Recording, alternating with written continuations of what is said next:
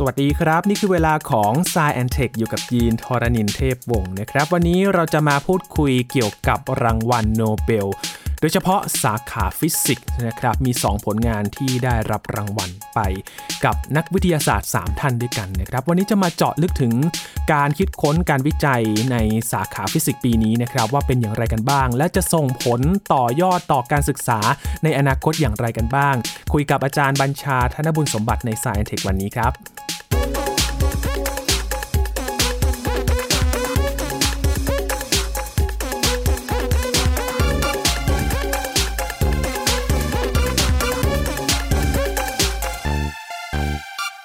The Royal Swedish Academy of Sciences has today decided to award the 2021 Nobel Prize in Physics for groundbreaking contributions to our understanding of complex physical systems. One half of the prize is awarded jointly to Shukuro Manabe and Klaus Hasselmann for the physical modeling of Earth's climate, quantifying variability and reliably predicting global warming. The other half goes to Giorgio Parisi for the discovery of the interplay of disorder and fluctuations in physical systems from atomic to planetary scales.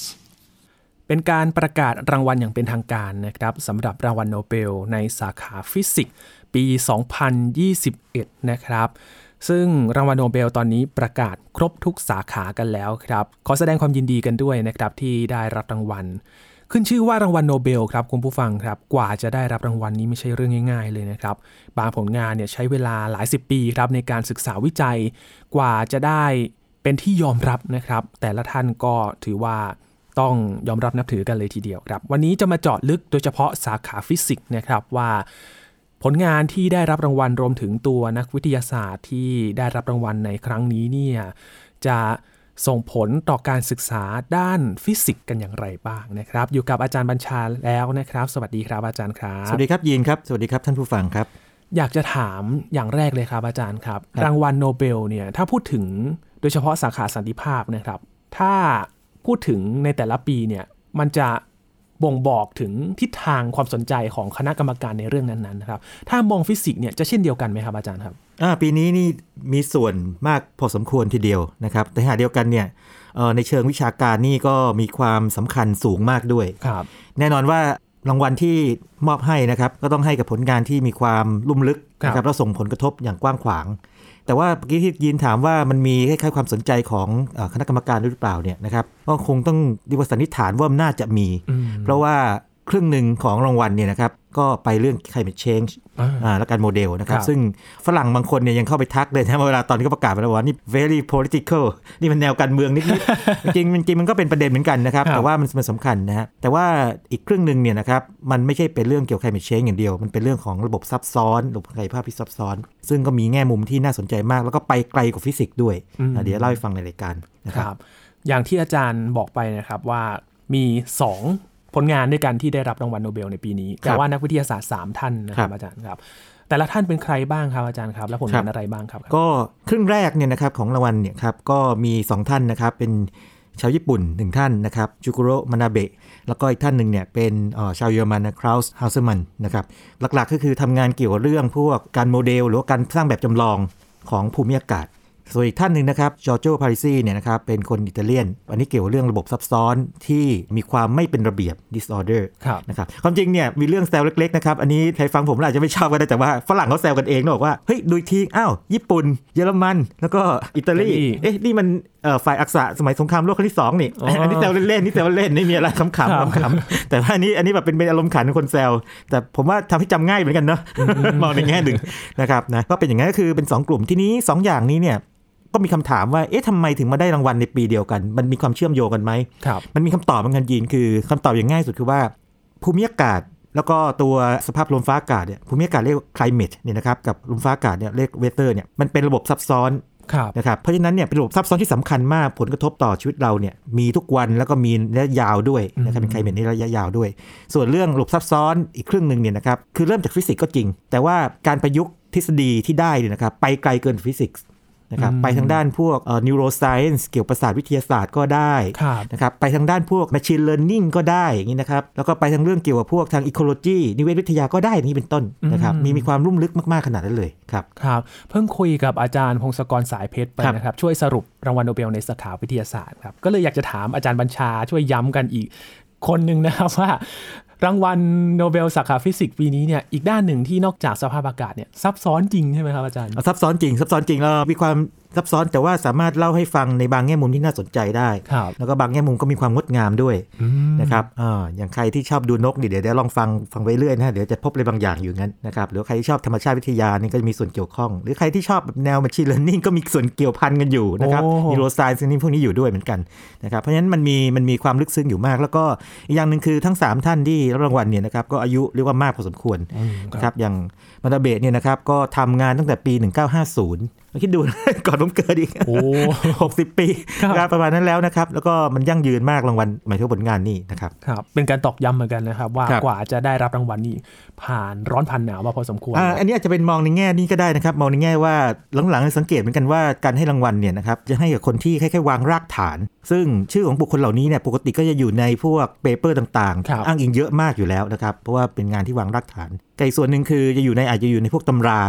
นะครับแล้วก็คนในวงการรู้จักกันดี แต่ว่าคนนอกวงการอาจจะไม่รู้จักกันอ่านกันเอง เพราะว่าเราเราอาจจะสนใจผลงานมากกว่าตัวผู้ผู้สร้างแท้ๆนะครับการให้รางวัลโนเบลครั้งนี้เนี่ยนะครับหรือว่าครั้งหลังๆเนี่ยสังเกตว่าจะให้กับคนที่ค่อนข้างสูงอายุที่คล้ายๆกับว่ากลัวจะถูกลืมไม่งั้นกลัวสังคมจะลืม คือวงการวิทยาศาสตร์ไม่ลืมอยู่แล้วนะคครัรับบแต่ว่าสังคมภายนอกเนี่ยอาจจะไม่เคยได้ยินเลยนะครับอย่างครับอย่างเพนโรสเนี่ยนะฮะจำได้ไหมที่เคยคุยเมื่อเมื่อปีก่อนเนี่ยนะครับนั่นก็ทำเรื่องหลุมดงหลุมดำมาเนาะเออคือถ้าเกิดว่าเป็นคนที่ไม่ชอบวิทยาศาสตร์นี่ก็จะไม่เคยได้ยินชื่อเพนโรสเลยฮอว์กิงอาจจะเคยได้ยินบ้างอะไรเงี้ยนะฮะอืมแต่ว่าจริงๆก็ก็ไม่ทุกคนอีกแหละนะ ไม่เหมือนไอน์สไตน์ซึ่งอาจจะทุกคนได้ยินครับนะครับในสาขาฟิสิกส์ปี 2021 นี้ครับ เราจะเริ่มทำความรู้จักกันจากตรงไหนดีครับอาจารย์อ่าคงเริ่มจากรางวัลแบบกลุ่มแรกก่อนคือเกี่ยวกับ climate change อะไรพวกนี้นะครับครับนะต้องพูดว่าอย่างนี้นะครับ นี่เป็นครั้งแรกเลยที่มีรางวัลโนเบลเกี่ยวกับเรื่องภูมิอากาศนะครับแต่ว่าถ้าพูดถึงเกี่ยวกับเรื่องเกี่ยวกับสภาพอากาศเนี่ยพอมีอยู่บ้างแต่ไม่เยอะ ไม่เยอะแล้วแถมยังนานมาแล้วด้วยนะครับผมลองไปค้นดูนะครับปรากฏว่ามีแค่ 4 ท่านนั่นเองนะครับท่านแรกนี่สวานเตออกุสต์อาร์เรเนียสอาร์เรเนียสเนี่ยถ้าใครเอ่อจำเคมีได้ ถ้าใครเรียนตอนที่เอ่อม.ปลายอะไรเนี่ยครับมันมีสมการทางเคมีเกี่ยวกับอัตราเร็วการเกิดปฏิกิริยาต่าง จะมีสมการอาร์เรเนียสอยู่ทั้งนี้ทำนองนั้นนะฮะอืมครับแต่ว่าก็จะไม่ค่อยถูกพูดถึงมากนัก แต่ว่าอาร์เรเนียสเนี่ยที่รับรางวัลเนี่ยนะครับก็รับรางวัลจากทฤษฎีอื่น แต่ว่าตัวเขาเองเนี่ยเขาเป็นหนึ่งในคนที่ชี้ให้เห็นว่าแก๊สคาร์บอนไดออกไซด์เนี่ยครับ มีผลที่ทำให้โลกร้อนโอ้อ่าต้องเรียกว่าเป็นคนแรกเลยที่ชี้เป้านี้หมายถึงคาร์บอนไดออกไซด์นะ แต่ว่าก่อนหน้านั้นเนี่ยนะครับก็จะมีคนที่รู้มาก่อนแล้วว่าไอแสงอาทิตย์ที่เข้ามาเนี่ยน่าจะทำให้โลกร้อนขึ้นครับแต่ไม่ได้บอกว่าเป็นคาร์บอนไดออกไซด์แต่อาร์เรเนียสเป็นคนแรกเลยนะครับ ทีนี้ก็จะมีอีกสองสามคนนะฮะก็มีมาร์โคนีนะครับซึ่งเกี่ยวกับเรื่องการส่งพวก คลื่นวิทยุนะครับซึ่งฟังแล้วมันอาจจะไม่เกี่ยวกับเรื่องทางอุตุนิยมวิทยานะแต่จริงๆมันเกี่ยวสิเพราะว่าดาวเทียมไงเวลาส่งข้อมูลอ๋อขึ้นลงเนี่ยครัฮะบใช้งานเยอะมากเลย แล้วก็มีคนหนึ่งชื่อเอ็ดเวิร์ดวิกเตอร์แอปเพิลตันอันนี้จะพูดถึงแอปเพิลตัน layer คือชั้นบรรยากาศ เป็นชั้นสูงสุดของไอโอโนสเฟียร์สำคัญยังไงสำคัญคือว่าพวกวิทยุคลื่นสั้นพวกนี้นะครับมันถูกสะท้อนที่ชั้นนี้เป็นหลักเลย ก็เกี่ยวกับบรรยากาศเหมือนกัน แต่ก็ไม่ใช่เรื่อง climate change เห็นไหมอืมแล้วท่านสุดท้ายคือพอลเจครุตเซนเนี่ยคนนี้ก็จะพูดถึงเรื่องเกี่ยวกับรูโหว่โอโซนอ่าก็ไม่ได้เกี่ยวกับ climate change แต่ว่าเกี่ยวกับบรรยากาศ แล้วก็สี่ท่านนี้นะครับรับรางวัลโนเบลปีไหนบ้าง 1903 1909 1947 สุดท้ายคือ 1995 เพราะฉะนั้นทิ้งช่วงมาต้อง 26 ปีโอ้กว่าจะมาถึง 2021 นะครับ แล้วก็คนถึงตื่นเต้นกันมาก เพราะว่าคนที่ในวงการทางด้านพวกอุตุนิยมวิทยาถึงตื่นเต้นในแง่ที่ว่า โอ้โห ในสุดโนเบล prize นี่ก็ให้ความสำคัญกับเรื่องนี้เห็นชัดแล้วนะทั้งทั้งที่ควรจะให้ความสำคัญมานานแล้วใช่ไหมครับครับครับเหมือนกับมาถูกเวลาด้วยนะครับ ช่วงใช่เวลาใช่ใช่ที่ก็วิกฤตแบบนี้ อย่างที่ยีนยีนถามเลยว่าเกี่ยวกับเรื่องแบบความนั่นสนใจหรือว่าความให้การสำคัญบางเรื่องบางน่าจะเกี่ยวเลย เพราะปีนี้ก็สัญญาณสีแดงก็เตือนมาแล้วย่า IPCC ใช่ครับก็เตือนมาแล้วอย่างต้นรางวัลโนเบลก็ช่วยตอกย้ำเข้าไปอีกนะครับครับ เขาทำการศึกษาอย่างไรบ้างครับ คนแรกอาจาย์เนี่ยคืออย่างนี้นะฮะมาดาเบะเนี่ยต้องถอยไปนิดนึงก่อนนะฮะจะได้เข้าใจเรื่องโลกร้อนเนี่ยนะครับปัจจุบันเราฟังมันจนแบบเบื่อหรือเปล่าไม่รู้นะคือฟังแล้วชินมากแต่เอาเข้าจริงแล้วเนี่ยมันไม่ใช่เรื่องที่จู่ๆก็ผุดขึ้นมาครับ200 ปีก่อนนี่ฟูริเยนะครับฝรั่งเศสเนี่ยพอรู้อยู่แล้วคนฝรั่งเศสเป็นนักคณิตศาสตร์ที่เก่งมากนะครับเขารู้อยู่แล้วว่าถ้าแสงที่ตกลงมาบนพื้นเนี่ยนะครับพื้นก็ต้องคายพลังงานออกไปใช่ไหมครับแต่ว่าตอนนั้นเนี่ยเนื่องจากวิทยาศาสตร์ยังไม่ก้าวหน้าถึงขนาดที่ว่าระบุมันคืออะไรไงเขาเลยเรียกมันว่า dark heat คือความร้อนมืด คือรู้ว่ามันมีแต่ว่าไม่เป็นไง แล้วเขาบอกว่าตัว dark heat เนี่ยถูกปลดปล่อยจากผิวโลกเนี่ยน่าจะทำให้บรรยากาศอุ่นขึ้นอืมอ่าบรรยากาศน่าเป็นฉนวนอ่ามาถูกทางเห็นไหมครับต่อมาเนี่ยนะครับอารีเนียสเนี่ยก็เก่งมากเลยอารีเนียสนี่ก็คำนวณนะฮะก็พบว่าอย่างนี้บอกโอ้ถ้ามีแก๊สคาร์บอนไดออกไซด์นี่ก็น่าจะทำให้ถูกเก็บกักไว้ได้อืมอุณหภูมิอุ่นได้นะครับนะก็มาเรื่อย แต่ว่าก็ยังได้ประมาณนี้ทีนี้มานาเบะเนี่ยมาได้ไกลกว่า คือมานาเบะเนี่ยไม่ได้มองแค่ว่า แสงอาทิตย์นะครับหรือพลังงานจากดวงอาทิตย์เนี่ยเขาตกบนผิวโลกเท่านั้น แต่มานาเบะเนี่ยยังคิดถึงนี้ด้วยบอกว่า เอาละโลกเนี่ยคลายความร้อนออกไปครับนะครับแล้วชั้นบรรยากาศเนี่ยนะครับบางส่วนเนี่ยสะท้อนไอ้พวกความร้อนที่กลับมายังโลก บางส่วนปลดปล่อยออกไปอืมแถมยังคิดอย่างนี้ด้วยว่า จะเห็นว่าเวลามันเกิดเมฆเนี่ยมีการยกตัวของอากาศใช่ไหมเอ่ออากาศอุ่นเนี่ยลอยขึ้น แต่อากาศเย็นก็จมลงครับแล้วก็มันพาวไอ้น้ำซึ่งมันมีความร้อนแฝงอยู่ด้วยมานาเบะเนี่ยคิดเรียกว่าละเอียดขึ้นอีก แล้วก็สร้างแบบจำลอง 1 มิติ ทีนี้ทำไม 1 มิติ คนก็สงสัยว่าทำไมถ้าคิดง่ายๆงั้นเพราะว่าในสมัยประมาณสักปี 1950 กว่าเนี่ยนะครับโอ้โห50กว่าปีก่อน คอมพิวเตอร์นี่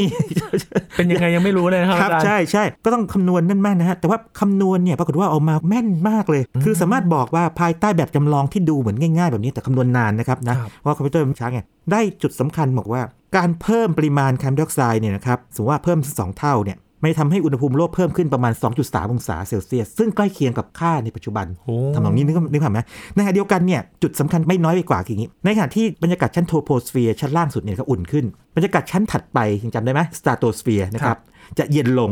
อ่าตรงนี้เนี่ยเป็นจุดสำคัญมากเพราะอะไร เดิมทีเคยเชื่อกันว่าโอเค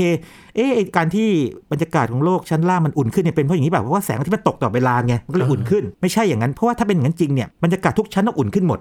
ถูกไหมเพราะแสงที่เข้ามาหมดไงใช่อ่าครับไม่ใช่แบบนั้นกลไกมันชี้อย่างนั้น ต่อมาเนี่ยมานาเบะเนี่ยครับก็ขยายโมเดลของเขาเนี่ยจากเอ่อหนึ่งมิติเป็น 3 มิติครับนะครับและจะบอกว่าจุดสำคัญที่เขาได้รับรางวัลโนเบล ที่สำคัญก็คือว่าโมเดลการทำนายภูมิอากาศปัจจุบันทั้งหมดมีจุดเริ่มต้นมาจากมานาเบะอ๋อ คือคือต่อยอดเพิ่มความละเอียดซับซ้อนเข้าไปไงโอเคเอาละมีข้อมูลดาวเทียมใส่เข้าไป มีข้อมูลจากการตรวจวัดจากสถานีอากาศใส่เข้าไป มีหลักฐานทางวิทยาศาสตร์อื่นนะครับมีการคำนวณสมการที่ซับซ้อนขึ้นทฤษฎีซับซ้อนใส่เข้าไป แต่ตัวพื้นฐานลากสุดนี่คือมันดาเบะนี่คือรากฐานของการศึกษาใช่แล้วเขาจะเรียกว่าอย่างนี้ฝรั่งยังไม่เรียกนะ แต่ว่าถ้าเราจะเรียกว่าเป็นบิดาของพวกไคลเมตโมเดลก็น่าจะได้โอ้นึกภาพไหมอ่าเพราะฉะนั้นการยกย่องเชิดชูเกียรติท่านเนี่ยจึงเป็นเรื่องที่เหมาะสมถูกต้องที่สุดแล้ว คือเป็นคนเริ่มต้นแล้วก็ได้ผลที่ถูกต้องแม่นยำด้วย นะครับครับ นึกถึงในอดีตนะครับอาจารย์คอมพิวเตอร์ยังไม่มีเลยยังไม่ยังไม่ได้ใช่ใช่มีแบบนี้ ใช่ คนในปัจจุบันเนี่ยจะมองว่าโอ้ยเรื่องโลกร้อนใครก็รู้ใช่ไหมแบบครับอีกสององศากี่องศานี่ก็แบบรู้กันแล้วใช่แต่ลองคิดถึง 50 ปีก่อนความจริงเนี่ยลองลองคิดอย่างนี้ 50 ปีถัดจากนี้ไปความรู้ของมนุษย์คงเพิ่มขึ้นเยอะมากเลยครับนะครับถึงตอนนั้นควอนตัมคอมพิวเตอร์อาจจะทำงานได้ดีมากหรืออาจจะมีดีกว่าควอนตัมคอมพิวเตอร์หรอผมไม่รู้นะอาจจะมองว่าทำไมพูดกันเรื่องพวกนี้ใช่ไหมแบบตอนนี้เราไม่มีไงเราไม่มีแบบอย่างนั้นนะครับอืมใช่ครับ นั่นคือท่านแรกนะครับครับนั่นคือท่านแรก อีกท่านหนึ่งที่อยู่ในหมวดเดียวกันใช่ไหมครับอาจารย์อ่าเป็นใช่ครเหมือนกันเคลาส์ฮัสเซิลมานน์นะครับท่านนี้ก็อีก 10 ปีถัดมานะครับครับอันนี้เนี่ยแจ่มเลยคืออย่างนี้ครับยิน เรามีประสบการณ์ชัดเจนมากเลย สมมติว่าเราอยู่ในฤดูฝนเนี่ยเรารู้ว่าโอเคฝนมันเยอะอืมแต่เราบอกไม่ได้เป๊ะๆหรอกว่าฝนจะตกวันไหนบ้างที่ไหน คือเราอาจจะพอบอกได้ว่าเอาวันนี้ฝนน่าจะมีกรมอุตุถึงพยากรณ์ไงโอกาสฝนตกกี่เปอร์เซ็นต์กี่ใช่ไหมเปอร์เซ็นต์ของพื้นที่ของพื้นที่ด้วยซ้ำไปใช่ไหมโอเค ต่อให้ฝนตกก็ไม่ตกทุกพื้นที่อีกเหมือนกันอืมอย่างเมื่อวานนี้บ้านผมในนนทบุรีน้ำท่วมไปเลยอะไรนี้เป็นต้นนะฮะคือจะเห็นว่าถ้า เราพูดถึงเรื่องของพวก climate เนี่ยนะครับประเภทฤดูกาลเนี่ยเราบอกได้คร่าวๆว่าเป็นอืมแนวโน้มเป็นแบบนี้ฤดูหนาวจะแรงแห้งแล้งหน่อยฤดูร้อนจะร้อนจัดมากเลยครับมีพายุฤดูอะไรแบบนี้บอกบอกได้เป็นแบบกนั้นว้างๆไปใช่ แต่ว่าถ้าพอบอกถึงเรื่องเวเตอร์เนี่ยนะครับหรือว่าสภาพอากาศต่อวันเนี่ยนะครับหรือต่อรายชั่วโมงเนี่ยมันทำนายยากมากเลยยิยินว่าปกติเราทำนายสภาพอากาศนี่ได้ได้สักกี่วันล่วงหน้า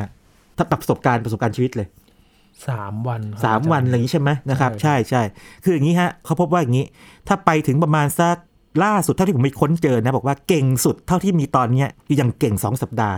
แล้วก็ต้องเป็นแถบทางด้านเขตอบอุ่นด้วยอืมเพราะว่ามันมีมวลอากาศขนาดใหญ่ไงครับแต่ถ้าเขตร้อนบ้านเราเนี่ยยังไม่แน่ใจนะแล้วส่วนใหญ่ก็ทายกันประมาณสัก3าถึงหวันอืมนะครับเพราะความแม่นยำจะลดลงเรื่อยๆครับนะครับในลักษณะแบบนี้มันก็เลยเกิดข้อสงสัยว่า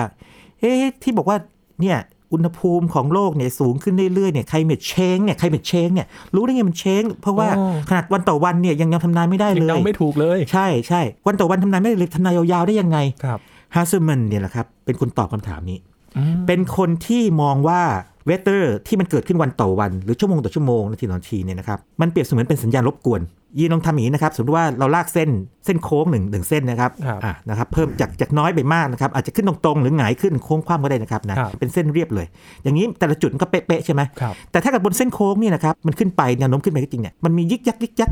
ยิกยักยิกยักถูกขัดอ่าจากจากอยู่เนี่ยนะครับครับมันเหมือนเป็น noise คล้ายๆกับเวลาเราคุยกันแบบนี้ไงมีเสียงสัญญาณรบกวนเข้ามาอืมแต่หลักๆเรายังฟังกันรู้เรื่องใช่ครับนะครับเพราะฉะนั้นเนี่ยไอ้เจ้าทิศทางใหญ่เนี่ยนะครับก็คือไคลเมตมันเพิ่มอุณหภูมิเพิ่มจริง แต่ว่าไอ้ยิกยิกยิกยักยักเนี่ยก็คือรายวันรายสัปดาห์หรืออะไรก็ตามใช่ระหว่างทางใช่ ความจริงมันมีการเปรียบเทียบง่ายๆ หรือว่าน่ารักน่ารักจากเว็บของโนเบลด้วยนะเขาเปรียบเทียบอย่างนี้ยิน ผมชอบมากเลยเนี่ยอย่างมาเผยแพร่ต่อเผื่อไม่ได้ยินเขาบอกเขาเปรียบเทียบการจูงสุนัขเดินเล่น ไม่รู้มีใครจูงก่อนนะคืออย่างนี้ จูงสุนัขเนี่ย แน่นอนว่าสุนัขไม่ได้เดินตรงแนวแบบว่าเชือกตึงต่อดเวลาถูกไหมใช่ครับมันมันแบบวิ่งซ้ายบ้างไปดมโน่นจะแวะทีไปไหนก็ไม่รู้ใช่ไหมมันจะไปดมนั่นทีนี่ทีใช่ไหมแต่ว่าเราเราอยากจะพามันเดินสมมติว่าเดินรอบสวนเนี่ยนะครับครับโอเคสมมติว่าเดินเป็นวงรีวงกลมกันเราเดินรอบสวนเนี่ยนะครับนะแต่ระหว่างทางเนี่ยสุนัขอาจจะหยุดอาจจะเข้ามาพันแข้งพันขาเรานิดนึงนะครับครับอาจจะหยุดแวะทางนี้นี่ไปดมนั่นหน่อยนะครับหรือไม่ก็แบบกระโดดกระโดดเหย่งๆอะไรอย่างนี้นะครับอืมเขาเปรียบเทียบไว้อย่างนี้บอกว่า weather เนี่ยเปรียบเสมือนกับเส้นทางสุนัขมันจะยุกยิกยุกยิกรายวันอยู่แต่ว่า climate เนี่ยก็คือทิศทางใหญ่ที่เราพามันเดิน หรือมันพาเราเดิน สมมติว่าพามันวิ่งตรงวิภาวดีรังสิตครับ แต่ว่าถ้าเป็น weather เนี่ยอะซอยนี้ซอยนี้ซอยแวะนี้แวะซอยหรือไม่ก็ไปเข้าข้างทางหน่อยไปไปดมๆเลยหน่อยใช่ไหมหรือเห็นแมวก็อาจจะพึ่มๆหน่อยแบบนี้บางทีเนี่ยครับคนอาจจะนำสุนัขไปก่อนแล้วนะครับอาจารย์ ใช่ใช่ก็จะบอกว่าอย่างนี้ฮัสเซิลมานน์เนี่ยครับก็จะคิดโมเดลคณิตศาสตร์ ที่ใช้เรียกว่าเขาเรียก stochastic คือมันมีลักษณะเป็น random ที่มันแบบยุกยิกยุกยิกเข้ามาเนี่ยแล้วมองว่า climate เนี่ยเป็น noise คือเป็นสัญญาณรบกวนนะแต่สามารถทำนายทิศทางใหญ่ได้อ่านึกว่าไหมน่านี่ไงครับหัวใจอยู่ตรงนี้เขาคิดแบบตรงนี้มาแล้วมันแม่นยำมาก ข้อ 2 คืออย่างนี้ฮัสเซิลมานน์เนี่ยนะครับมันมีคำถามที่บอกว่า คือพวกที่ไม่เชื่อเรื่อง climate change เนี่ยเขาจะเถียงว่า คุณรู้ได้ไงเป็นฝีมือมนุษย์ครับ มันอาจจะธรรมชาติก็ได้ไอ้อุณหภูมิของโลกที่สูงขึ้น อุณหภูมิบรรยากาศโลกที่สูงขึ้นในชั้นโทรโพสเฟียร์ก็ได้ใช่ไหมครับฮัสเซิลมานน์เนี่ยนะครับจากโมเดลที่เมื่อกี้พูดไปเนี่ยนะครับยังสามารถที่จะระบุตัวแปรต่างๆ ได้ว่าถ้าเกิดเหตุการณ์แบบนี้ แล้วมีผลกระทบต่อลักษณะของอากาศของ weather ของลมฟ้าอากาศเนี่ยนะครับมันจะมีแบบคล้ายๆ กับข้อมูลไปโผล่ในเส้นกราฟได้ยังไง เช่น เกิดภูเขาไฟระเบิดใช่ไหมครับปลดปล่อยพวกฝุ่นควันแล้วก็พวกละอองลอยออกมาทำให้โลกเย็นลงนิดนึงอย่างนี้เป็นต้นนะฮะอ่าโอเค ในช่วงเวลานั้นเนี่ยนะครับไคลเมตเนี่ยอาจจะเปลี่ยนบางส่วนหนึ่งเป็นระยะเวลา 5 ปี 10 ปีแล้วก็ว่าไป สามารถที่จะแยกแยะได้ว่าอะไรเป็นผลจากธรรมชาติในเป็นผลจากมนุษย์ และในที่สุดเนี่ยเมื่อกำจัดผลจากธรรมชาติออกหมดแล้ว การเพิ่มขึ้นของอุณหภูมิของเออบรรยากาศชั้นโทโพสเฟียร์ก็คือฝีมือมนุษย์ดังนั้นฟันธงร้อยเปอร์เซ็นต์เลยคำถามคือจริงหรือเปล่าที่ว่าอุณหภูมิโลกเพิ่มสูงขึ้นคำตอบก็คือจริงใช่ไหม นะครับ แล้วก็มันเกิดจากไอ้การที่แก๊สเรือนกระจกเพิ่มขึ้นไหมบอกใช่ เราบอกเอ้ยมันเป็นปรากฏการณ์ธรรมชาติล้วนๆเปล่าคำตอบคือไม่ แล้วถ้าถามว่าฝีมือมนุษย์บางส่วนใช่ไหมที่มันเพิ่มขึ้นเนี่ยคำตอบคือใช่ ดังนั้นเรียกว่าฟันธงเลย อันนี้ครับถึงบอกว่าปีนี้การเลือกรางวัลโนเบลปีนี้เนี่ยอันตรงนี้น่าจะมีผลเหมือนกันตอกย้ำ IPCC ช่วยกันแบบแท็กทีมเลยกับ Nobel Prize ดันช่วยกันให้สุดเลยครับดันดันเรื่องของดันดันให้สุดดันให้สุดนะครับนะนั่นคือผลงานของฮัสเซิลมานน์นะครับทีนี้ฮัสเซิลมานน์เนี่ยต้องเล่าให้ฟังนิดนึงเหมือนกันว่าเขาได้รับแรงบันดาลใจมาจากการเคลื่อนที่แบบ Brownian จากไอน์สไตน์ครับไอน์สไตน์อีกแล้วเห็นไหไหม ไอน์สไตน์เนี่ยตอนที่เด็กอายุยังน้อยอยู่นะครับที่ตีพิมพ์ผลงานออกมา5 paper นะครับเกี่ยวกับสามเรื่องใหญ่ทฤษฎีสัมพัทธภาพพิเศษนะครับ photoelectric effect ที่นำไปสู่ควอนตัมเนี่ยนะไหมครับนะและอีกเรื่องหนึงคือ Brownian motion ซึ่งพิสูจน์ว่าอะตอมมีจริงทีนี้ Brownian motion คือการเคลื่อนที่ยุกยิกยุกยิกของพวกอย่างเช่นละอองเกสรดอกไม้หรือฝุ่นต่างๆ ที่มันอยู่บนผิวน้ำต่างๆ ถูกครัโมบเลกุลน้ำพุ่งชนเพราะฉะนั้นมันต่อยอดตรงนั้นออกมาอีกทีหนึ่งนะครับอืม เพราะฉะนั้นเนี่ยเห็นว่างานแต่ละอย่างนี่มันเป็นการต่อยอดจากงานของเอ่อเรียกว่านักวิทยาศาสตร์หรือคนอื่นที่ทำมาก่อนนะครับ ก็เป็นอีกหนึ่งรากฐานเหมือนกันที่ช่วยสร้าง การศึกษาในเรื่องของสภาพอากาศด้วย ใช่ใช่สภาพอากาศและภูมิอากาศนะครับ ดังนั้น 2 ท่านแรกนะครับมานาเบะกับฮัสเซิลมานน์เนี่ยถ้าจะให้สรุปได้สั้นที่สุดก็คือเกี่ยวกับโมเดลทางด้านครับ climate นะครับอ่าเพียงแต่ว่า 2 คนที่จะมาด้วยทิศทางที่ต่างกันแล้วก็ต่อยอดกันมา แล้วก็มีเรื่องเล็กเรื่องหนึ่งด้วยว่าถ้าใครที่สนใจนะครับบอกว่าพวกปริมาณของแก๊สคาร์บอนไดออกไซด์ในบรรยากาศเนี่ยเขาจะวัดที่ฮาวายนะครับนะ เรียก Killing Curve นะครับโดยคนที่เริ่มคือ Charles David Killing เนี่ยนะครับฮัสเซิลมานน์ก็เคยไปทำงานกับคนคนนี้ แล้วบอกว่าตอนแรกเขาไม่รู้หรอกเมื่อตอนนั้นอายุยังน้อยอยู่ ไม่รู้ว่าวันหนึ่งจะได้ใช้ Killing Curve เนี่ยคือการที่แก๊สคาร์บอนไดออกไซด์นั้นเพิ่มขึ้นยุกยิกยุกยิกเนี่ยนะครับของ Killing เนี่ยนะครับแทบจะตลอดเวลาเลยครับโอ้ครับนี่คือครึ่งแรกของสาขาฟิสิกส์ในปีนี้ ใช่นะครับใช่ซึ่งก็สมศักดิ์ศรีแล้วก็เป็นเรื่องสำคัญมาก เพราะกระทบต่อสิ่งทั้งมีชีวิตและไม่ชีวิตในโลกนี้ทั้งหมดนะครับครับแล้วก็ถ้าจะพูดแค่มนุษย์จำกัดเฉพาะแค่มนุษย์เนี่ยก็เรียกว่า มีผลต่ออารยธรรมมนุษย์เนาะใช่ตอนนี้เราก็เริ่มเริ่มได้ผลมาแล้วนะครับ เพราะว่าเราก็ทราบแล้วว่าพายุบางลูก พายุหมุนเขตร้อนบางลูกเนี่ยเกิดจากไคลเมทเชนจริงๆ อันนี้เป็นต้นหรือฮีทเวฟนะครับหลังๆนี่ก็เริ่มสรุปกันมากแล้วว่าหลังๆเนี่ยใช่เลยครับเพราะฉะนั้นต้องให้ความสำคัญอย่างยิ่งเลยนะครับครับส่วนอีกด้านหนึ่งนะครับที่รู้สึกว่าจะซับซ้อนจริง ๆ นะครับอาจารย์ครับใช่ใช่มันเป็นอย่างไรบ้างครับอาจารย์ครับอ่า เรื่องของ p า r ิซีนี่นะครับต้องเรียกว่าอย่างนี้เหมาะจริงที่เรียกว่า complex system หรือซับซ้อนหรืออย่างนี้นะครับ เอาคล้ายๆลักษณะของรางวัลไว้ก่อนเนาะครับสิ่งที่เขาได้คืออย่างนี้ครับ p า r ิซีเนี่ยนะครับคิดวิธีการที่ใช้คณิตศาสตร์ ในการศึกษาระบบที่มันมีความซับซ้อนมากๆ และก็มีเรียกว่าสภาพที่มันยุ่งเหยิงอืมนะครับหรือไม่มีระเบียบครับอยู่ด้วย โดยพบว่าในสภาพที่มัน disorder หรือว่ามันไม่มีระเบียบเนี่ยแท้จริงแล้วมันมีระเบียบซ่อนอยู่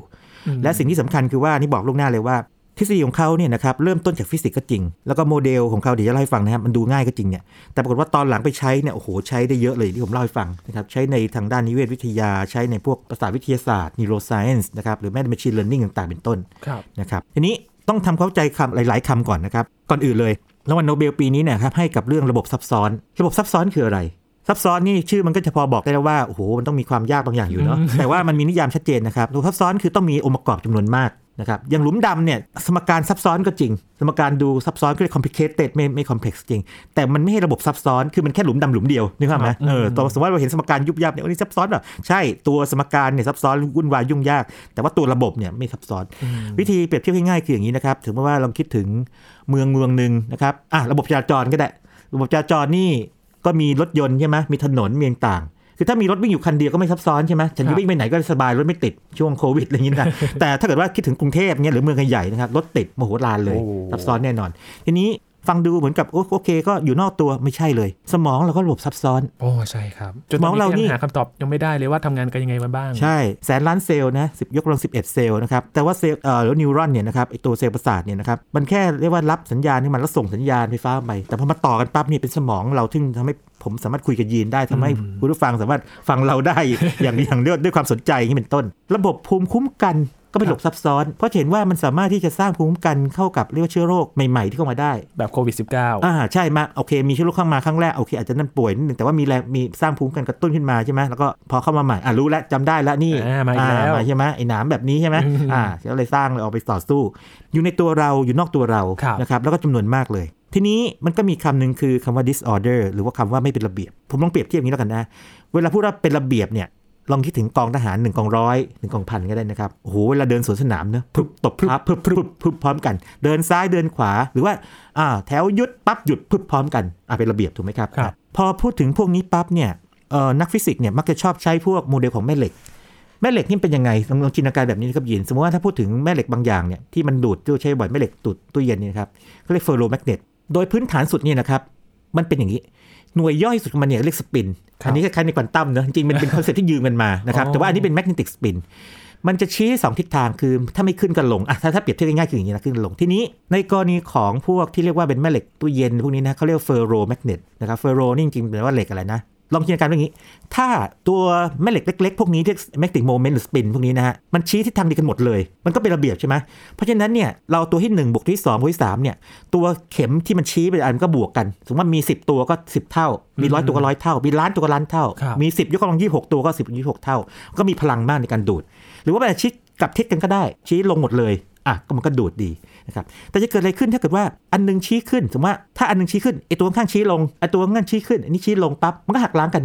มองภาพรวมก็เป็นศูนย์ครับนะครับแต่แบบนี้ก็มีเหมือนกันนะครับเขาเรียก anti ferromagnet อะสมมติว่าตัว1กับตัว2เนี่ยตัว1ชี้ขึ้นตัว 2 ชี้ลงครับหักล้างกันไปตัว3ชี้ขึ้นตัว4ชี้ลงนะครับหักล้างกันไปก็มีแบบนี้ ทีนี้ไอ้ตัวกับ disorder หรือว่าไม่ระเบียบเป็นแบบนี้ครับสมมติว่าจินตนาการว่าเรามี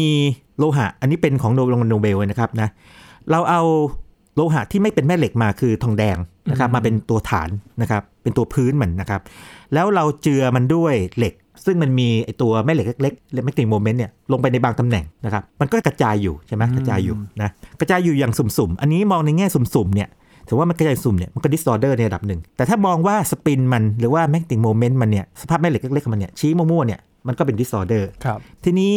ในระบบที่เป็น disorder เนี่ยนะครับหรือว่ามันไม่มีระเบียบเนี่ยชื่อมันเนี่ยมันจะทำให้เราเข้าใจผิดไป เพราะว่าอย่างนี้พอพูดว่า disorder order แปลว่ามีระเบียบเนี่ย disorder ก็ไม่มีระเบียบอ้าวอย่างนี้ก็มันไม่มีระเบียบให้ศึกษาสิอืมนักฟิสิกส์ไม่เคยเชื่อแบบนั้นเลย นักฟิสิกส์เนี่ยนะครับมีบางอย่างลึกอยู่ในใจเหมือนกันบอกว่า ภายใต้อะไรที่มันดูไม่ว่าจะเรียบง่ายซับซ้อนเนี่ยมันน่าจะมีกฎเกณฑ์ซ่อนอยู่เสมอ มันต้องมีอะไรใช่ไหมใช่ แล้วก็กฎเกณฑ์เนี้ยคือความเป็นระเบียบที่เรียบง่ายที่สุดของมันพาริซีก็ค้นพบไอ้สิ่งนั้นออกมา อ่าว่าภายใต้ความที่ดูเหมือนไม่มีระเบียบเนี่ยมันมีระเบียบ ทีนี้วิธีการที่เขาใช้คืออย่างนี้ครับยินเขาใช้โมเดลที่เรียกว่าสปินกลาสอะเดี๋ยวต้องค่อย ๆ ยกตัวอย่างมานิดหนึ่งนะครับ เอาทีละคำก่อน เอาสปินก่อน สปินก็พูดถึงพวกแม่เหล็กเมื่อกี้นี้ครับอะสปินหมุน สปินหมุนเนี่ย เวลาของหมุนหมุนๆเนี่ย เราคิดถึงเสาลูกคางเนี่ย เราสามารถมองได้ว่าถ้ามันหมุนทิศทางหนึ่งมันชี้ขึ้น หมุนทิศทางหนึ่งชี้ลงครับนะครับ อ่าสปิน หรือจะมองเป็นเข็มทิศก็ได้นะ ลูกศรก็ได้นะครับกลาสคืออะไรกลาสกลาสเนี่ยแปลงตรงคือแก้ว คิดถึงพวกแก้วน้ำพวกนี้แหละนะครับนะพวกวัสดุต่างๆนี่นะครับหากว่าประกอบด้วยอะตอมนะครับหรือโมเลกุลต่างๆเนี่ยจำนวนไม่น้อยเลยนะครับที่มันมีลักษณะเป็นผลึกอืม อย่างเช่นเอานึกถึงเพชรก็ได้นะโอ้อ่าอย่างเพชรนี่ผลึกนะอัญมณีต่างๆใช่ไหมครับนะโลหะก็เป็นผลึกนะครับยินเนี่ยผมจริงๆแล้วโดยพื้นฐานเป็นนักโลหะวิทยาโลหะนี่ถ้าเกิดว่าเย็นตัวปกติเป็นผลึกนะครับผลึกแปลว่ามันเรียงตัวอย่างเป็นระเบียบครับนะครับแม้แต่ที่เราเคยคุยกันไปในพอดแคสต์ตอนหนึงคอไซคริสตัลอ่ามัมันก็มีความเป็นระเบียบแบบหนึ่งซ่อนอยู่เพียงแต่มันซับซ้อนมากๆ จนกระทั่งโอ้โหต้องใช้เวลาเป็นสิปีนี่มั้ยหลายสิบปีกว่าจะพิสูจน์จริงๆงั้น แต่ว่าถ้าเราเอาโลหะเนี่ยไปหลอมเหลวนะครับแล้วให้มันเย็นตัวรวดเร็วสมมติรวดเร็วปั๊บดีนะครับสิ่งเกิดขึ้นคือว่าอะตอมมันจะไม่อยู่ในตำแหน่งที่มันมันอยู่เหมือนกับที่มันเป็นผลึกไงอ่ามันจะอยู่อย่างเปะปะนิดหนึ่งมันฉับพลันใช่ไหมอ่าฉับพลันเย็นฉับพลัน อันนี้เปรียบเทียบแบบนี้ครับมันเหมือนกับเราถ่ายภาพนิ่งของของเหลว คือของเหลวของแข็งต่างกันยังไงคำตอบคือว่าของแข็งเนี่ยมันแข็งเกร็งนะครับคือสมมติว่าเราเราพยายามที่จะหักมันเนี่ยมันก็จะต้านมือเรา ยกเว้นว่าเราใช้แรงมากเนี่ยมันก็จะอาจจะงอหรือหักได้ แต่ของเหลวนี่มันสามารถที่เปลี่ยนรูปร่างได้ใช่ไหมก็แปลว่าพวกอะตอมโมเลกุลต่างๆองค์ประกอบย่อยมันเนี่ยนะครับนะมันสามารถที่จะไหล นะครับไปตามที่ภาชนะต่างๆได้นะครับเป็นอย่างนั้นอันนี้มีเสียงประกอบด้วยนะครับนะทีนี้ก a าสคืออะไรก a าสเนี่ยเปรียบเทียบเหมือนกับว่าเราถ่าย snapshot คือเสี้ยววินาทีนิดเดียวเนี่ยของของเหลว ปึ้งในขณะนั้นเนี่ยอะตอมมันไม่ได้เรียงตัวกัน หรือว่าโมเลกุลไม่เรียงตัวอย่างเป็นระเบียบเป็นผลึกไงเป็นอย่างนั้นไปเปะปะมากเลย ทีนี้สปินก a าสเนี่ยนะครับเป็นโมเดลอย่างง่ายที่ถ้ามองเผินๆแล้วเนี่ยนะครับ คนบอกมันน่าสนใจตรงไหน มันก็มีแค่สปินขึ้นสปินลง แล้วก็ไปวางตามตำแหน่งต่างๆ แต่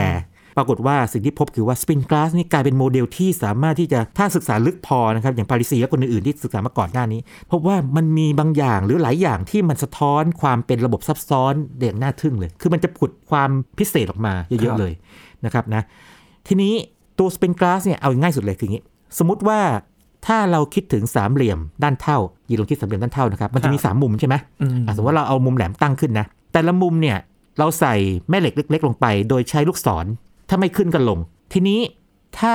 ระบบเนี่ย มันถูกทำให้เย็นลงรวดเร็วเขาเรียก quench นะครับเรียก quench จริงเป็นภาษาทางวัสดุศาสตร์นะแปลว่าสามารถทำให้ของมันร้อนเหลวๆเนี่ยครับเย็นตัวรวดเร็วเลยปุ๊บลงมา แต่ฟิสิกส์ก็เอาไปใช้เป็นการ quench ลงมาปั๊บเนี่ยสิ่งที่เกิดขึ้นคือว่าแทนที่ลูกศรไอ้ magnetic moment เนี่ยหรือว่าแม่เหล็กเล็กๆเนี่ยมันจะชี้ทางเดียวกันเนี่ยบางตำแหน่ง สมมติว่าลูกศร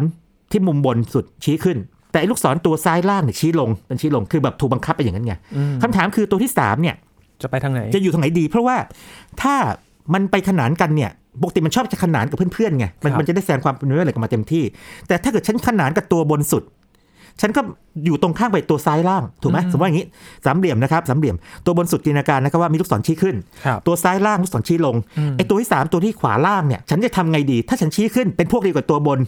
ฉันก็เป็นแค่เป็นศัตรูกับตัวซ้าย แต่ถ้าเกิดฉันชี้ลงคือเป็นเพื่อนกับตัวซ้าย ฉันก็เป็นศัตรูกับตัวบนอ้าวนึกภาพหไม่ถูกเลย เกิดลังเล ภาษาทางฟิสิกส์เรียก frustrated คือมันรู้สึกแบบ อึดอัดใจคับข้องใจ ความจริงเนี่ยมันมีวิธีเปรียบเทียบง่ายๆนะยินสมมติว่าเราเราไปเที่ยวกับเพื่อน 3 คนนะอ่าครับแกงกวนกวน3 คนนะ พอไปถึงที่ที่หนึ่งมีร้านอาหารสองร้าน ร้านหนึ่งเป็นร้านร้านส้มตำนะครับ นะร้านหนึ่งร้านสเต็กทีนี้เพื่อนคนหนึ่งนะโอ้ชอบกินส้มตำมากเลยบอกอะจะไปเข้ากินส้มส้มตำตำดีกว่า แต่คนไม่ได้ ฉันอยากกินสเต็กเราอยู่ตรงกลางแล้วเราเราเนี่ยจริงๆยังไงก็ได้นึกภาพไหมครับลำบากใจแล้วนึกภาพไหมมาตัดสินแล้วเกิดเออซัสเตสคือลำบากใจวุ่นแบบรู้สึกนั่นแหละแต่ถ้าฉันไปเข้ากินไอ้ไอ้ร้านส้มตำเนี่ยไอ้เพื่อนสเต็กมันก็ต้องว่าเอ้ยไอ้คู่นี้มันทัวกันอดคือกินไม่สเต็กเข้าคายไม่ออกใช่คือไม่ใช่ทำนองนั้นเออนี่นะครับไอ้ตรงนี้แหละที่บาริซีเนี่ยนะครับได้ใช้เรียกว่าอย่างนี้จริงๆ ก่อนหน้าบาริซีมีการศึกษาว่าระบบมันฟัสเตรตได้ได้เยอะมากทีนี้ ขนาดแค่สามเหลี่ยม มีแค่สามตัวเนี่ยยังดูแล้ววุ่นวายเล็กๆเลยเนาะจินตนาการถึงแบบว่า lattice หรือว่ากลุ่มของพวกโครงสร้างที่มีเป็นล้านสิบล้านร้อยล้านพันล้านตัวในวัสดุคุณสารสินึกออกไหมสมมติว่ามันมีคู่ฟัสเตรตตรงนี้ตรงนั้นตรงโน้นเนี่ยไอ้ตัวที่สามเนี่ยมันจะลงยังไงครับวุ่นวายไปหมดเลยแล้วโอ้โหมันต้องเยอะมากเลยสเตทมัน ถ้าทุกอย่างชี้ทางเดียวกันหมดเนี่ยพลังงานต่ำสุดไม่มีปัญหาสบายๆนะครับความจริงมันมีวิธีเปรียบเทียบแบบหนึ่งนะซึ่งตัวปาริซีเองเป็นคนเขียนเลยบอกว่าคุณมีเพื่อนสองคน คุณก็อยากจะคบกันทั้งสองคนตลอดไปแหละอืมแต่สองคนนี้มันไม่ถูกกันอย่างแรงเลยนึกภาพไหมเป็นตัวกลางเลยเออจริงๆนะครับเราอาเป็นจารย์เราเป็นกาวใจก็อาจจะลำบากนะคือสมมติว่าเราเราไปเราไปคุยกับคนนี้มากหน่อยคนหนึงอาจจะแบบ รู้สึกคือทึดใช่ไหมทีนี้ถ้าเกิดสองคนนี้อยู่คนละที่สมมติว่าอยู่คนละที่เลยเราไปเจอทีละคนก็ไม่เป็นไร แต่ถ้าบังเอิญเกิดมาวันมาเจอกันที่เดียวกัน ในงานเลี้ยงแห่งหนึ่ง แล้วแบบเรากะก็อวดเหมือนกันนะนี่นี่เขาเขาเปรียบเทียบแบบนี้เลยนะครับ เพราะฉะนั้นระบบมันจะมีคล้ายๆมีมี tension คือมีความเครียดอยู่อืมเพราะพลังงานจะสูงไงครับจริงๆ แล้วโดยโดยธรรมชาติเนี่ยนะครับของวิชาอุณหภูมิศาสตร์เนี่ยในฟิสิกส์บอกว่าระบบจะพยายามลดตัวพลังงานฟรี energy ให้ต่ำสุดอ่านี่เดี๋ยวผมจะหาโอกาสคุยเรื่องนี้อีกทีหนึ่งผมนี่เป็นพวกชอบเทอร์โมไดนามิกส์นะครับนะต่ำสุดทีนี้ ยังไงมันก็ไม่ต่ำเพราะว่าเข้าข้างนี้ก็เสียอย่างนี้แต่ว่าพาริซีเนี่ยนะครับได้ต่อยอดวิธีการของคนที่เคยคิดมาก่อน จนกระทั่งสามารถที่จะศึกษาระบบพวกนี้ได้อืมนะครับ แล้วก็ทำให้เห็นถึงออเดอร์หรือความเป็นระเบียบที่ซ่อนอยู่แบบนั้นไปโอ้นะอ่านึกออกไหมครับ ต้องเล่าเรียกว่าอย่างนั้นคร่าวๆอย่างนั้น คือสามารถมองเห็นข้างในของมันจริงๆนะครับ อาจารย์คือหลาย ๆ คนอาจจะมองข้ามไปใช่ไหมครับ อาจารย์ถ้ามองในใช่คนใช่ทั่วไปใช่แต่ว่านักฟิสิกส์นี่สามารถมองลึกไปแล้วก็พยายามศึกษามันมีอะไรจริงใช่ ทีนี้วิธีการของนักฟิสิกส์ที่ใช้มาก่อนปาริซีเนี่ยเขาเรียกว่า replica method นะครับวิธีการ replica replica คือทำตัวซ้ำๆครับๆคือโอเคแน่นอนว่าระบบมันมีได้เยอะใช่ไหมเพราะว่าเห็นว่าเราเราคิดถึงตัวที่เมื่อกี้ผมบอกว่า คุณดูโครงสร้างมันโอ้โหมีเป็นล้านตัว 10 ล้านตัวเนี่ยนะครับไอ้นั่นชี้ขึ้นนี่ชี้ลงนู่นแบบอืมมั่วไปหมดเลยอย่างนี้นะครับเพราะมันมีได้เยอะมากเลยถ้าใช้โมเดลคณิตศาสตร์เนี่ยนะครับเขาเรียกว่าใช้วิธีการที่ทำ replica ขึ้นมาทำซ้ำขึ้นมา แล้วมีวิธีการที่ว่าประมาณทางทางคณิตศาสตร์ให้เรียบง่าย ซึ่งเป็นอะไรที่ดูแล้วแปลกมาก เพราะว่าถ้านักคณิตศาสตร์มาเห็นเนี่ยจะไม่ค่อยชอบเลย เพราะมันดูแล้วแปลกมันเป็นอย่างนี้ไงยิน เหมือนกับว่าตัวแปรเนี่ยปกติมันต้องต่อเนื่องใช่ไหมครับ มีแบบเป็นค่าจริง 1.1 1.1.5 อะไรอย่างนี้ได้เนี่ย แต่บางตัวแปรเวลาเรานับคนเนี่ยต้องนับเป็น 1 คน 2 คน เราจะไม่นับ 1.5 คน 1.2 คนนี้ใช่ไหมมันไม่เต็มคน อันอันนี้อันนี้ไม่ปัดเศษเหมือนกับตอนที่เลือกตั้งเลยนะครับ เราแซวเล่นนะเดี๋ยวปรากฏว่าวิธีการคณิตศาสตร์ที่มันแปลกเพราะว่า ตอนแรกเนี่ยก็มองว่ามันเป็นจำนวนเต็มครับคือเหมือนกับคนเป็นคนๆ แต่พอทำทำไปทำมาไปตีความว่ามันเป็นตัวแปร อะไรเงี้ยแบบคือแบบกลับไปกลับมาจนกระทั่งแบบว่าต้องใช้เวลาเป็น 10 ปีเลยอะโอ้แต่ว่านักฟิสิกส์เนี่ยจะอย่างนี้ ฉันทำอะไรก็ได้ขอให้งานมัน work แล้วมันออกมาใช่เออได้ก่อน แล้วนักคณิตศาสตร์ค่อยตามมาบอกพิสูจน์มันถูกมาช่วย QC อีกเรื่องทีหเรื่นึ่องงเรื่องนี้เรื่องนี้นี่เป็นที่แปลกมากนะครับเหมือนเหมือนกับว่านักนักฟิสิกส์เนี่ยมีความกล้าบางอย่าง ซึ่งคือไม่ว่านักคณิตศาสตร์ไม่ดีนะต้องบอกว่านักคณิตศาสตร์นี่เจ๋งมากตรงที่ว่าอย่างนี้ คือไม่ชอบเลยวิธีการที่ทำแบบนี้คุณคุณไม่อยู่กับร่องกับรอยเออแล้วคุณแบบมาทำแบบนี้ได้ยังไงใช่ไหม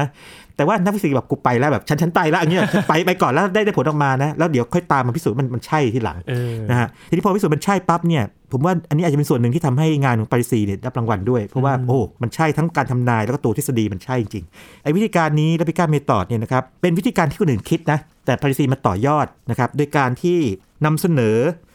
พารามิเตอร์ตัวใหม่ที่ใช้ในการที่บอกว่าระบบเนี่ยมันจะมีออเดอร์หรือเปล่า นะครับอะอันนี้ของใหม่ของเขาเลยนะครับปรากฏว่าวิธีการในตรงนี้ของเขาเนี่ยนะครับ มันนอกจากใช้กับไอ้โมเดล spin glass ได้เนี่ยนะครับอย่างที่ผมบอกคือไปใช้กับโมเดลอื่นได้ด้วย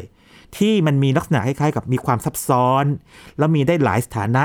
มีมีหลายสถานะเหมือนกันนะครับแล้วก็เมื่อกี้ที่เล่าให้ฟังระบบซับซ้อนมีได้หลายแบบที่ไม่ฟิสิกส์ก็มีใช่ไหมเมื่อกี้พูดถึงเรื่องของ neural network ต่างๆต่างๆเป็นแบบนั้นนะครับครับ นี่คือผลงานของอีกฝั่งหนึ่งในสาขาฟิสิกส์ใช่ใช่ในซึ่งปีนี้ซึ่งจริง ๆ จะบอกว่าอย่างนี้นะ ตอนที่ประกาศรางวัลโนเบลปั๊บเนี่ยนะครับปาริซีเนี่ยเขา phone in เข้ามานะครับนะคำถามแรกเลยถ้าผมจำไม่ผิดเนี่ยจากนักข่าวของสวีเดนเองเลยถามว่าโอเค ปีนี้เนี่ยมีการให้รางวัลเป็น 2 กลุ่มครับท่านช่วยอธิบายหน่อยว่างานทั้งสองอย่างนี่สัมพันธ์กันยังไงแล้วปาริซีก็อธิบาย แน่นอนเป็นคำถามแรกที่คนนึกถามไงบอกว่าเอ๊ะทำไมมันดูแล้วแตกต่าง แต่จริงๆแล้วสองอย่างมีจุดร่วมกันคือว่ามันเป็นระบบซับซ้อนทั้งคู่อ่านนะครับแล้วก็เอ่อเรื่องระบบซับซ้อนเนี่ยน่าจะทำให้สังคมนะครับโดยเฉพาะวงการวิทยาศาสตร์อย่างน้อยๆเนี่ยครับสนใจเรื่องนี้มากขึ้นอืมแล้วก็จริงๆแล้วสตีเฟนฮอว์กิงก็เคยพูดนะครับบอกว่าศตวรรษที่ 21เนี่ยจะเป็นศตวรรษแห่งเรียกว่าระบบซับซ้อน นะครับเพราะว่าพวกระบบง่ายๆเนี่ยมันถูกศึกษาไปจนเกือบเกลี้ยงละหรือเกลี้ยงละนะครับคราวนี้ต้องซับซ้อนกันบ้างนะครับครับเชื่อว่าทั้งสองผลงานนี้น่าจะเป็นต้นแบบในการศึกษาต่อไปนะครับจะไปทิศทางไหนครับอาจารย์สำหรับโอ้งานครั้งนี้ครับตรงส่วน climate change เนี่ยครับคงต้องนำไปสู่การปฏิบัติ แล้วเพราะตอนนี้ต้องเรียกว่าอย่างนี้ จุดสำคัญมันอยู่ตรงนี้ครับตรงนี้ในรางวัลโนเบลเนี่ยเขาก็พูดเหมือนกันเขาบอกว่า เป็นการเรียกว่าตอกย้ำเลยปิดประตูตอกฟ้าโลงตอกตอกเลยฝาไหมโลงเลยเออตอกตะปูปิดฝาโลงไปเลยบอกว่าอย่างนี้บอกว่าไม่ต้องมาเถียงกันต่อไปแล้วว่าเออไอ้เรื่อง global warming มันจริงไหม หรือมันจะมี conspiracy อะไรอะไรเงี้ย มันถูกสแตมป์อย่างนี้ด้วยอย่างนี้แล้ว ด้วยทั้งหลักฐานเชิงประจักษ์ด้วยทั้งทฤษฎีที่แม่นยำมาก ถูกพิสูจน์มา 50-60 ปีอย่างนี้ เพราะฉะนั้นสิ่งที่ทำต่อไปนี้คือต้องเดินหน้าเรื่องเรียกว่ากู้โลกหรือว่ารักษาโลกเอาไว้ อันนั้นนั่นเป็นอย่างนั้นนะครับ ส่วนในแง่ของการศึกษาให้ละเอียดลงไปถึงผลกระทบอื่นๆเนี่ยคงทำแน่นอนอยู่คแล้รัวบเห็นท่านจำเรื่องพวกเกี่ยวกับทะเลเป็นกรดมากขึ้นต่างๆเนี่ยอืมมันก็เกี่ยวพันกับเรื่องพวกนี้หมดเลยครับนะครับแต่ว่างานของสองท่านแรกเนี่ยเขาเรียกว่าทำให้รากฐานเรื่อง climate change แล้วก็ climate modeling เนี่ยนะครับมีความมั่นคงในทางวิทยาศาสตร์ อย่างเรียกว่าแม่นยำมากนะครับนะไม่ต้องมา ต่อเต้นกันอีกนะฮะไม่ใช่เวลาพิสูจน์กันไม่แล้วไม่ใช่ไม่ใช่มันถูกพิสูจน์ชัดเจนมากแล้วนะครับ ส่วนงานท่านที่ 2 นี่ยังเปิดอยู่มากในแง่ที่ว่าจะประยุกต์มันเข้ากับระบบใหม่ๆต่าง ๆ ได้อย่างไรครับแล้วก็น่าจะเป็นเรื่องที่หาโอกาสเจาะเรื่องนี้อีก เพราะว่ามันยังมีแง่มุมอื่นๆ ที่ผมได้เรียกว่าไม่มีเวลาคุยเรื่องนี้อีกเยอะเลยนะครับอืมครับเรียกได้ว่าเปิดโลกในอีกด้านหนึ่งสำหรับฟิสิกส์เลยนะครับสำหรับผู้ฟังหลายๆ คนรวมถึงยีนด้วยนะครับว่าอยากรู้ว่าจะเป็นยังไง ในรายละเอียดเชิงลึกต่อไปด้วยใช่นะครับใช่อาจารย์ผมยกตัวอย่างสักอันหนึ่งได้ไหมครับที่ครับอ่านเจอมานะครับคืออย่างในกรณีของพวกโครงข่ายประสาทเนี่ยนะครับนะครับแน่นอนว่าคำถามพื้นฐานมากๆคำถามหนึ่งก็คือว่าคนเรามีความจำได้ยังไงมหรือสัตว์ต่างๆมีความจำได้ไงจำได้อะฉันจำได้ยังไงนี่ยีนใช่ไหมครับจำได้ไงว่านี่เป็นอย่างนี้นี่เงินของฉันเนี่ยเรื่องอะไรของฉันต่างๆใช่ไหมหรือว่านี่คือตัวฉันต่างๆใช่ไหมปรากฏว่าอย่างนี้ พอเอาโมเดลเข้าไปจับปั๊บนี่นะครับสปินกลาสนี่ง่ายๆเนี่ยไอ้แม่เหล็กชี้ขึ้นชี้ลงเนี่ยครับแต่ว่ามีความไม่ไม่เป็นระเบียบอยู่เนี่ยครับไปจับปั๊บเนี่ย พบว่ามันสอดคล้องกัน ครับอ่าสอดคล้องกันในเชิงทฤษฎีนะครับอันนี้เป็นเรื่องที่น่าทึ่งมากอีกเรื่องหนึ่ง หรือว่ามันจะมีเอ่อเรียกว่าโจทย์ที่อยู่มานานแล้วนะครับที่อยู่ในเขาเรียกว่า optimization คือการหาสิ่งที่ดีที่สุด คือยินจินตนาการอย่างนี้คิดถึงเซลแมนคนหนึ่งนะครับนะครับต้องเดินทางไปสมมติว่าเดินทางไป 3 ที่เดินทางไปขายของที่บริษัท A บริษัท B บริษัท C นะเพื่อนำเสนอสินค้าใช่ไหมมันก็ไม่ค่อยยากเท่าไหร่เนอะสมมติว่าอย่างนี้บริษัท A B C เนี่ยอยู่คนละที่ห่างกันมากเนี่ยเขาก็พอที่จะบอกได้ว่าจะไปที่ไหนก่อนเออแล้วไปที่อันไหนที่ 2 แล้วไปที่ 3 แล้วกลับบ้านอย่างนี้เป็นต้นนะ มันก็จะเหลือไม่แค่กี่อย่าง แต่จินตนาการว่าอย่างนี้ ถ้ามีสักประมาณสักใน1เดือนเนี่ยเขาต้องไปสัก50ที่ล่ะโอ้อ่าวันหนึ่งอาจจะสักสองที่บางวันที่หนึ่งเนี่ยโอ้โหไม่ง่ายละแล้วสมมติว่าคิดถึงประเทศใหญ่ๆอะไม่ต้องประเทศใหญ่ประเทศไทยแล้วกันนะ แล้วไอ้ห้าสิบที่เนี่ยมันกระจายอยู่ในแบบเกือบทุกจังหวัดอะคุณจะเดินทางไงก่อน โอเคเราอาจจะพอบอกว่าช่วงแรกก็ไปทางเหนือก่อนใช่ไหมเอามาไปอีสานอะแต่ว่าไปเหนือก่อนไปจังหวัดไหนก่อนเออถึงจะเรียกว่าประหยัดค่าน้ำมันที่สุดนะครับหรือเส้นทางดีที่สุดต่างๆเนี่ยไม่ง่ายเลย นะ optimization นะครับ อันนี้เนี่ยมันก็จะมีทางออกหลายทาง ทางควอนตัมคอมพิวเตอร์เนี่ยเขาบอกเอาฉันคำนวณแบบใช้ควอนตัมคอมพิวติ้งคำนวณไป แต่ว่าวิธีการของเนี่ยสปินกลาสเนี่ยก็มีส่วนเกี่ยวข้องเรื่องพวกนี้ด้วยเหมือนกันโอ้อ่า optimize มันได้เหมือนกันนะหาว่าจุดที่มันน่าจะใกล้เคียงจุดที่ต่ำที่สุด ในแง่ของสมมติว่าประหยัดน้ำมันที่สุดประหยัดเอ่อเวลาที่สุดอย่างเงี้ยน่าจะเป็นเส้นทางไหนบ้างนะครับเกี่ยวข้องกันอยู่ครับ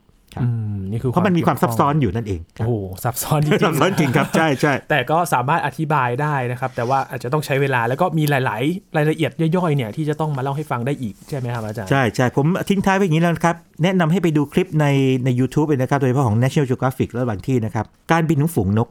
ยินเคยสังเกตไหมว่าถ้านกมันบินแค่ตัวเดียวสองตัวเนี่ยก็ง่ายๆเนาะอืมบินเป็นคู่เป็นตัวเดียวใช่ไหมแต่มันก็ตามบินเป็นฝูงเนี่ยเออบางทีมันแปลกเลยเนาะบางทีเราเจอมันเป็น V shape ซึ่งอธิบายได้ไม่ไม่ยากอ่าอย่างสังเกตไหมอ่า V shape อธิบายไม่ยากเพราะว่าไอ้ตัวแรกมันช่วยแหวกอากาศครับตัวที่สองที่ไล่ๆลงมาเนี่ยนะครับมันจะใช้พลังงานน้อยลง แล้วมันก็จะผลัดกันเป็นตัวนำอืมอ่าอันนี้อธิบายมันพอได้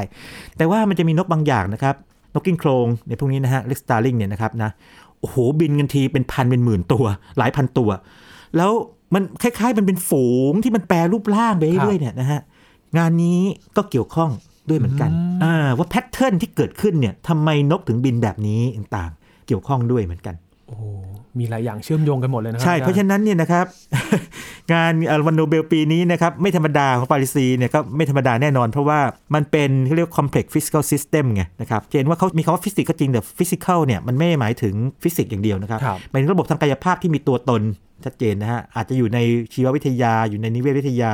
อยู่ในสมองเรานะครับอยู่ในร่างกายเรา immune system นะครับอยู่ในระบบเศรษฐศาสตร์อะไรต่างๆนะครับหรือว่าอยู่ในเป็น concept ทางคณิตศาสตร์ด้วยเช่นกันครับครับ และที่สำคัญพิสูจน์ได้แล้ว ใช่แล้วแล้วก็ปรากฏว่ามันเป็นเครื่องมือที่เอาไปใช้ได้คือก่อนหน้านี้เนี่ยนะครับนักวิทยาศาสตร์เนี่ยต้องเรียกว่าใช้เครื่องมือเฉพาะกิจของแต่ละเรื่องครับถ้ายังจำเรื่องควอนตัมได้ไหมบอกว่า พอมีเรื่องนี้ปั๊บก็ต้องคิดวิธีการอืมนี้สำหรับอันนี้ พอเจอเรื่องใหม่ก็คิดวิธีการใหม่ที่บายมันอีก แต่คราวนี้มีวิธีการของพาริซีซึ่งถ้าเกิดว่ามันตรงกับเงื่อนไขว่ามันเป็น disorder complex system เนี่ยนะครับเออแล้วมันมีลักษณะบางอย่างร่วมกันอยู่เนี่ยวิธีการเขาน่าจะใช้ได้เขาลองใช้ดูหน่อยนะครับซึ่งได้ผลมากบ้างน้อยบ้างแล้วแต่นะครับแต่ว่าเท่าที่ผ่านมาเนี่ยพบว่าได้ผลมากกันเรื่อยๆ และนี่คือสาเหตุที่ทำให้เขาได้รางวัลโนเบลปีนี้นะครับอืมขอคารวะและขอแสดงความยินดีซับซ้อนมากครับ แล้วก็ไม่ไม่ง่ายความจริงผมว่าน่าจะหาโอกาสเดี๋ยวผมไปเจาะลึกสักทีหนึ่งแล้วก็มาคุยเรื่องนี้อีกทีหนึ่งเพราะว่า climate change เนี่ย เข้าใจได้ง่ายกว่าในแง่หนึ่ง แต่ว่าสำคัญไม่แพ้เรื่องอื่นนะครับ แต่ว่าเรื่องนี้น่าจะเป็นเรื่องที่ใหญ่ในเรียกว่าอนาคตนับนี้ต่อไปครับ ครับ นี่คือรางวัลโนเบล สาขาฟิสิกส์นะครับปี 2021 ก็จะรับรางวัลอย่างเป็นทางการในช่วงเดือนธันวาคมนะครับวันนี้ขอบคุณอาจารย์บัญชามากๆยินดีมากเลยครับ นี่คือ Sci and Tech ในวันนี้ครับ คุณผู้ฟังติดตามรายการกันได้ที่ www.thaipbspodcast.com นะครับรวมถึงพอดแคสต์ช่องทางต่างๆ ที่คุณกำลังรับฟังเราอยู่ครับ อัปเดตเรื่องวิทยาศาสตร์เทคโนโลยี และนวัตกรรมกับเราได้ที่นี่ทุกที่ทุกเวลากับไทย PBS Podcast นะครับช่วงนี้ยินทรณินเทพวงศ์พร้อมกับอาจารย์บัญชาธนบุญสมบัติลาไปก่อนนะครับ สวัสดีครับ Tchau.